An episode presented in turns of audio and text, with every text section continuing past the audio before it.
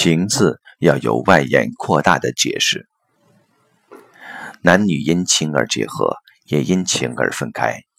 情之所以由有到无，亲密战友之所以会形同陌路，多数人总将之归于变心，而变心总也离不开道德的自责或他见。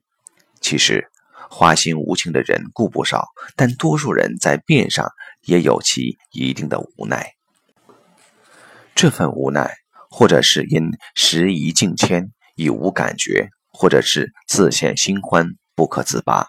单纯道德的谴责，在此往往无济于事。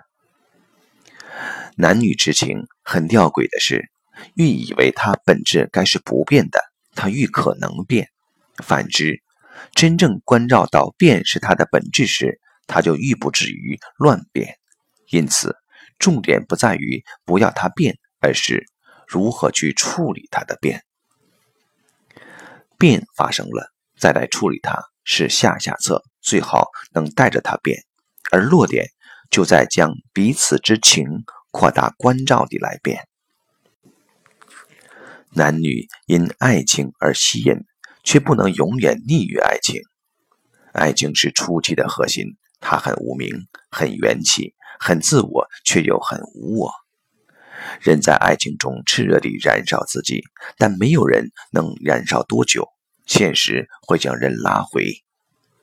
生命不只是美，激情的自我或相互欣赏。他要吃饭睡觉，语言不可能只是讲对方欢喜的，他还有另外的一些真实。恋爱中无我炽热地燃烧自己，婚后是否就希望另一半要同等乃至更多回报自己？不能看到这些摩擦就会出现。反之，在爱情之外，就会再滋生一些新的关系。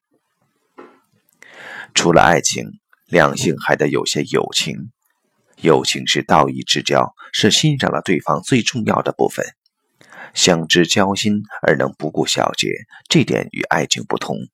爱情盲目，常是迷迷糊糊欣赏一个人，欣赏之后，眼中就再也揉不进一粒沙子，如此不分手也难。友情之外，也应该有亲情。长期生活在一起就是家人。小孩的出现尤其能强化这种关系。亲情如果能细细领略，就会有多生多世、无尽因缘才真于此的感受。百年修的同船渡，百世修的共枕眠。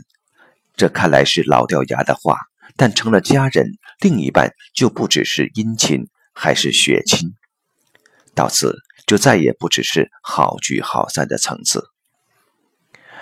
好好体会亲情，恩情自会涌现。一份感激相惜，会是男女生命中最大的支撑，可以缘起缘灭，无怨无悔。从爱情的激情到友情的相知，亲情的接纳，恩情的感激，这就是变，变得更丰厚，变中。自由永恒。禅讲一日有一日的领会，十年有十年的风光，爱情正该如此。